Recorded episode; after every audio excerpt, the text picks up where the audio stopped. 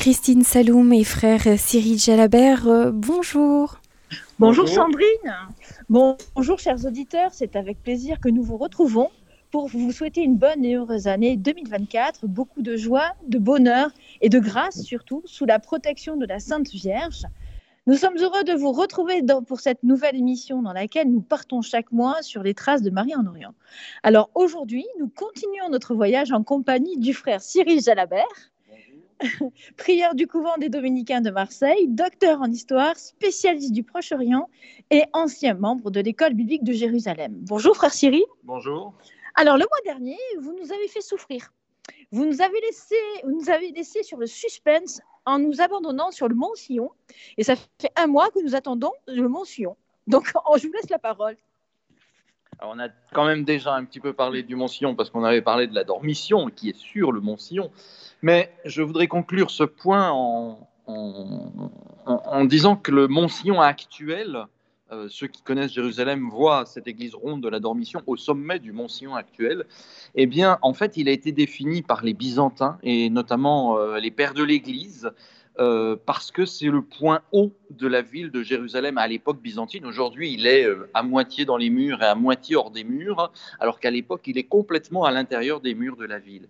Et Attention, parce que dans l'Ancien Testament, le terme de Sion désigne la ville de Jérusalem de l'époque de David, c'est-à-dire tout en bas de la ville de Jérusalem actuelle, et puis la zone du temple qui est elle aussi plutôt dans le bas de Jérusalem aujourd'hui, euh, parce que la ville s'est étendue en hauteur, et à l'époque byzantine, donc elle englobe ce qui est aujourd'hui le mont Sion.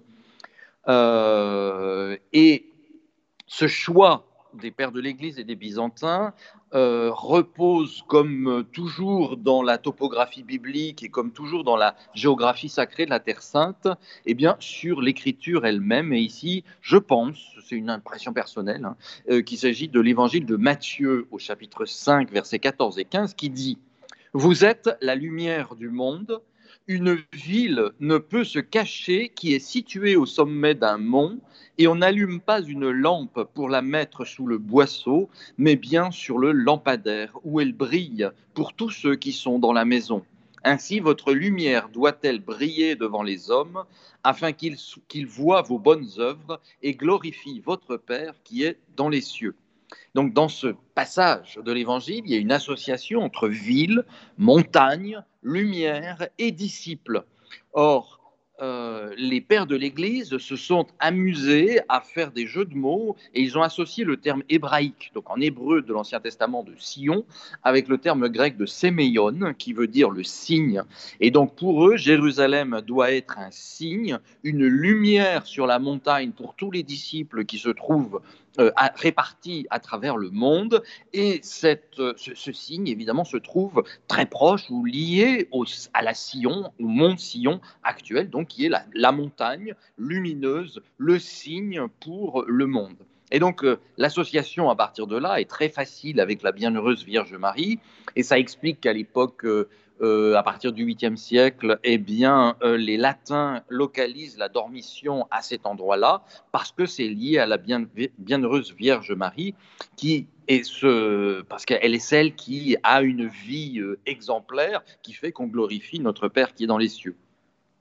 Et cela amène en fait tout doucement ce thème supplémentaire lié à la Vierge Marie qui est Marie comme étoile qui, est, qui brille, euh, qui est lumineuse, mais qui est aussi élevée comme une lampe placée sur un lampadaire. Et euh, le thème, évidemment, c'est celui de l'étoile de la mer qui arrive après, parce que ceux qui s'appuient sur les étoiles, ce sont d'abord les marins.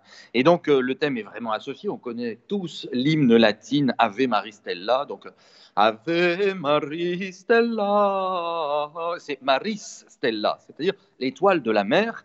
Et tout le monde maintenant connaît le texte magnifique de euh, Saint Bernard. Euh, si t'arrive ceci et cela, eh bien, regarde Marie, regarde l'étoile, à cause du chant très célèbre Regarde l'étoile, invoque Marie, etc. Donc, euh, il se trouve qu'il y a donc l'association entre Marie, l'étoile, le signe placé en haut de la montagne, la lampe qui brille, etc. Et il y a en fait en Terre Sainte un sanctuaire euh, de la Vierge euh, qui est qu'ils appellent Stella Maris, c'est-à-dire étoile de la mer, et il se trouve dans la ville de Haïfa euh, en Galilée. C'est un grand port. Aujourd'hui, c'est une ville israélienne avec université, c'est un port de commerce, c'est un port militaire, etc. Il y a une population très mélangée. Vous avez des juifs, vous avez des arabes chrétiens, des arabes musulmans. Euh, c'est typique des grands ports. Hein. On serait à Marseille, on dirait la même chose. Et euh, il y a une communauté chrétienne arabe très dynamique, qui soit catholique ou orthodoxe. Et c'est une société assez ouverte, assez euh, avancée sur le point de vue du respect de l'être humain en tant qu'être humain, etc., etc. Et cette ville, elle est en fait au, au pied d'une crête montagneuse dont le nom est extrêmement connu, puisqu'il s'agit du mont Carmel. Alors le mont Carmel est une chaîne de montagnes, c'est beaucoup dire pour le savoyard que je suis, mais c'est une crête montagneuse qui traverse toute la Terre Sainte d'est en ouest ou d'ouest en est, selon ce que vous regardez, et qui va en gros du sud du lac de Tibériade jusqu'à la mer Méditerranée.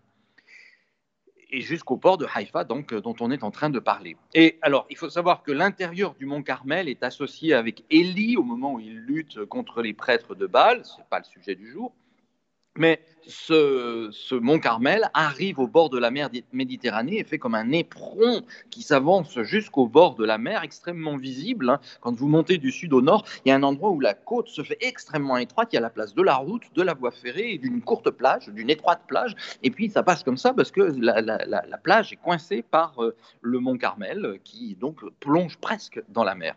Et en haut de cet éperon, il y a un phare un vrai phare côtier euh, qui servait au moins au bateau. Je ne sais pas, aujourd'hui on utilise des GPS, donc je ne sais pas si on utilise encore ce phare et s'il fait encore de, qui brille encore la nuit. Mais en revanche, il y a juste à côté du phare, eh bien, euh, un couvent des frères Carmes et qui est le sanctuaire de Marie Étoile de la Mer. Alors, le mont Carmel, c'est le lieu où des ermites se sont installés au XIIe siècle, euh, à cause du prophète Élie, évidemment.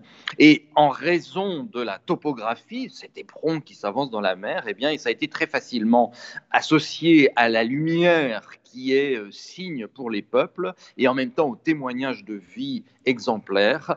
Et donc, euh, eh bien, dans la c'est donc le lieu est associé à la Vierge Marie.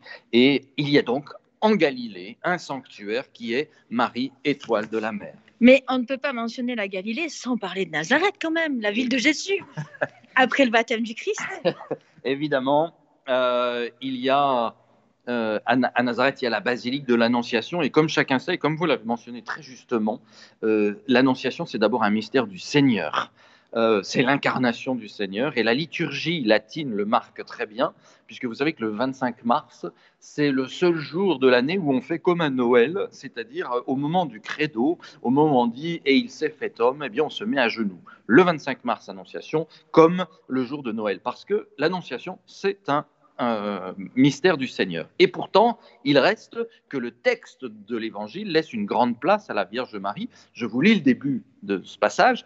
L'ange Gabriel fut envoyé par Dieu dans une ville de Galilée du nom de Nazareth à une vierge fiancée à un homme du nom de Joseph de la maison de David, et le nom de la jeune fille était Marie. Et donc, le texte lui-même donne une grande importance à Marie. Ça nous montre bien ce que c'est que la vie de la Vierge Marie et la vie du chrétien en général, et même l'histoire du salut. Il s'agit d'une coopération entre Dieu et l'humanité, c'est-à-dire que le salut est complètement l'œuvre de Dieu, mais dans sa bonté, le Seigneur nous donne de coopérer volontairement à son action de salut. Dans le cadre de la Vierge Marie, c'est le moment où elle dit oui. Et nous, dans notre, euh, euh, dans notre vie chrétienne habituelle, ben, c'est aussi les moments où nous-mêmes, volontairement, nous nous essayons de nous convertir et d'avancer vers euh, Dieu.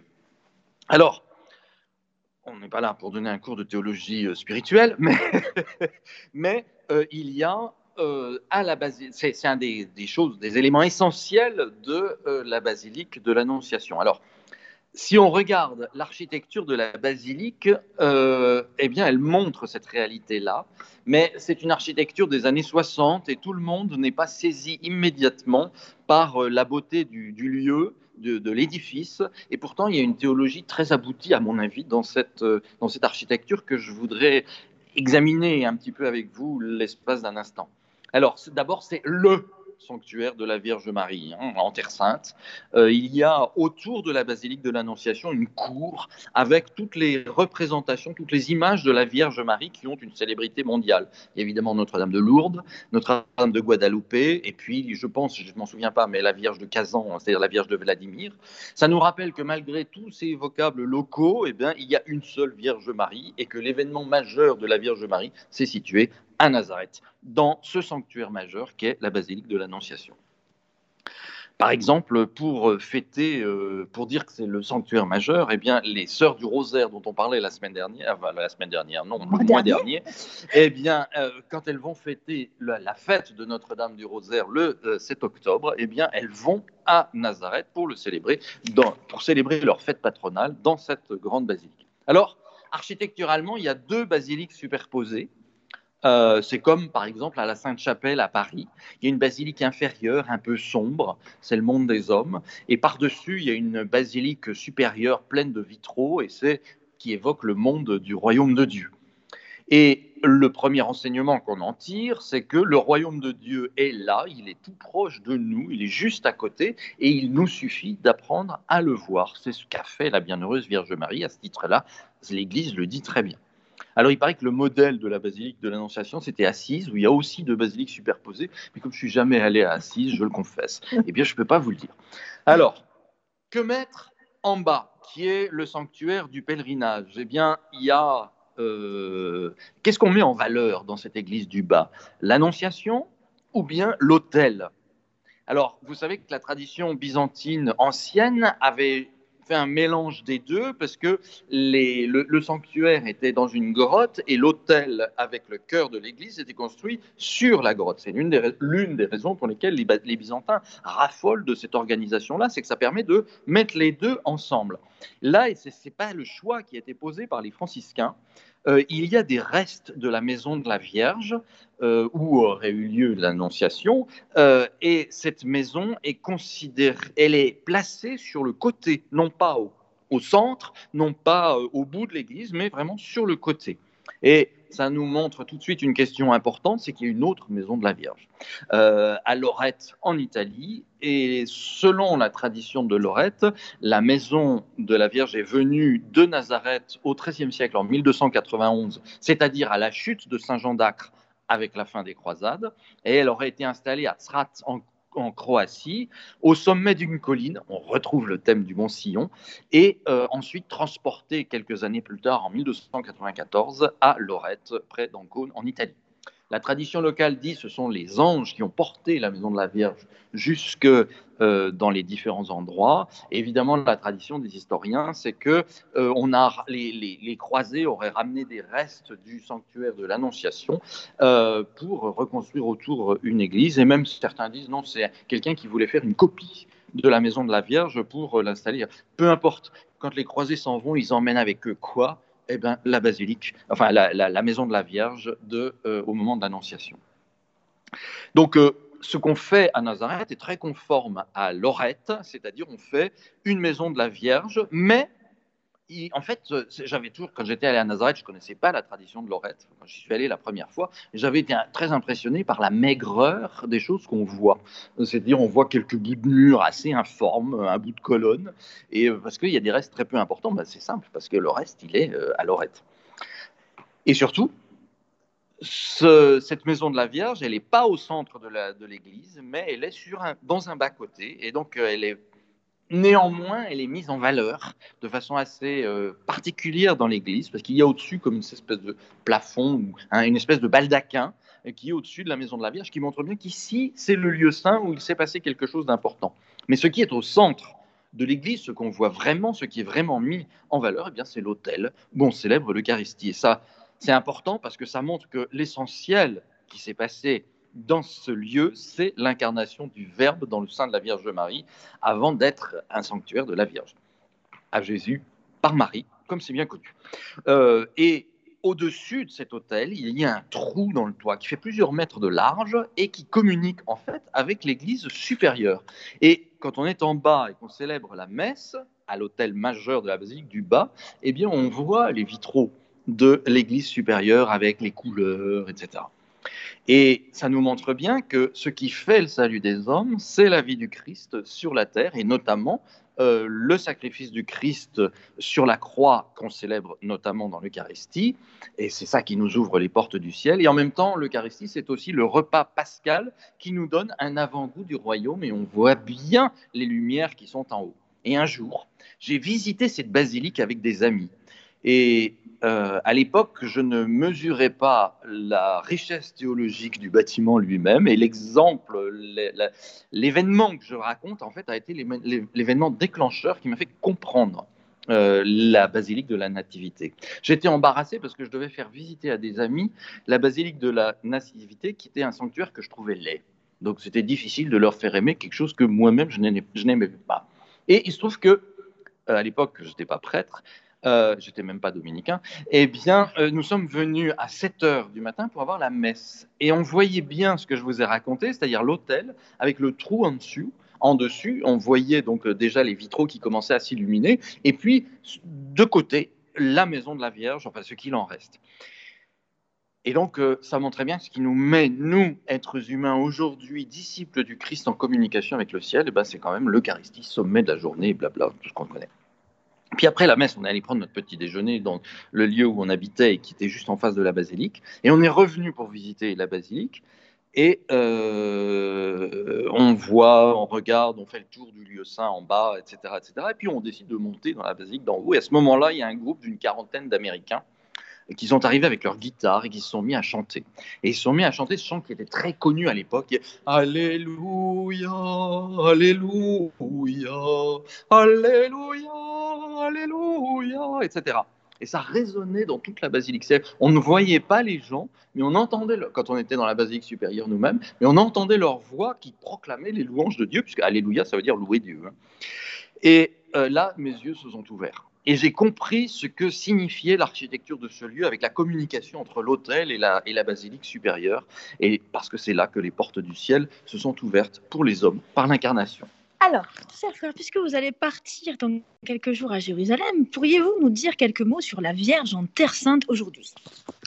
Alors, il y a euh, une fête qui existe euh, en Terre Sainte et qui s'appelle Notre-Dame, Reine de Palestine qui est célébré le 25 octobre, qui est le mois euh, de Notre-Dame du Rosaire. Hein.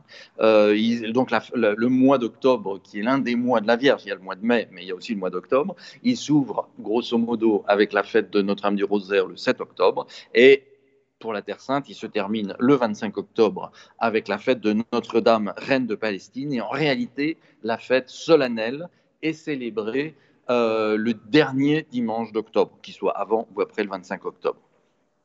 Alors, il y a un petit sanctuaire qui est le sanctuaire de Notre-Dame, reine de Palestine.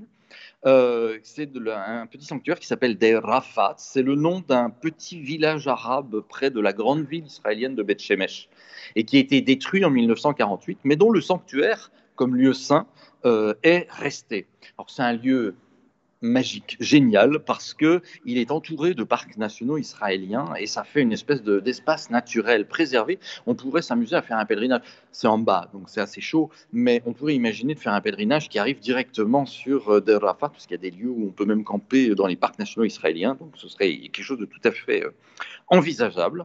Et euh, cette réalité-là, cette Notre-Dame de Palestine, donc, existe, le sanctuaire et puis la, dévotion existent depuis les années 1900. 1920. Et il se trouve que dans le contexte terrible de la guerre de Gaza qui a lieu en ce moment même, eh bien le 29 novembre 2023, qui était le jour, le dimanche où on célébrait Notre-Dame, reine de Palestine, eh bien le patriarche de Terre Sainte a consacré la Palestine au cœur immaculé de Marie. Et quand j'emploie le terme de Palestine, j'entends par là la terre où tous les peuples peuvent vivre en harmonie les uns avec les autres. Merci beaucoup, frère Cyril. Une dernière question très rapidement.